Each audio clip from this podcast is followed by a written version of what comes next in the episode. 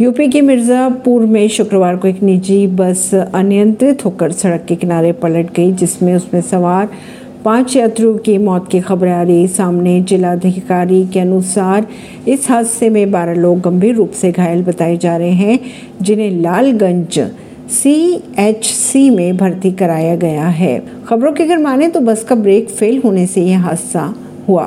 परवीन सिंह, नई दिल्ली से।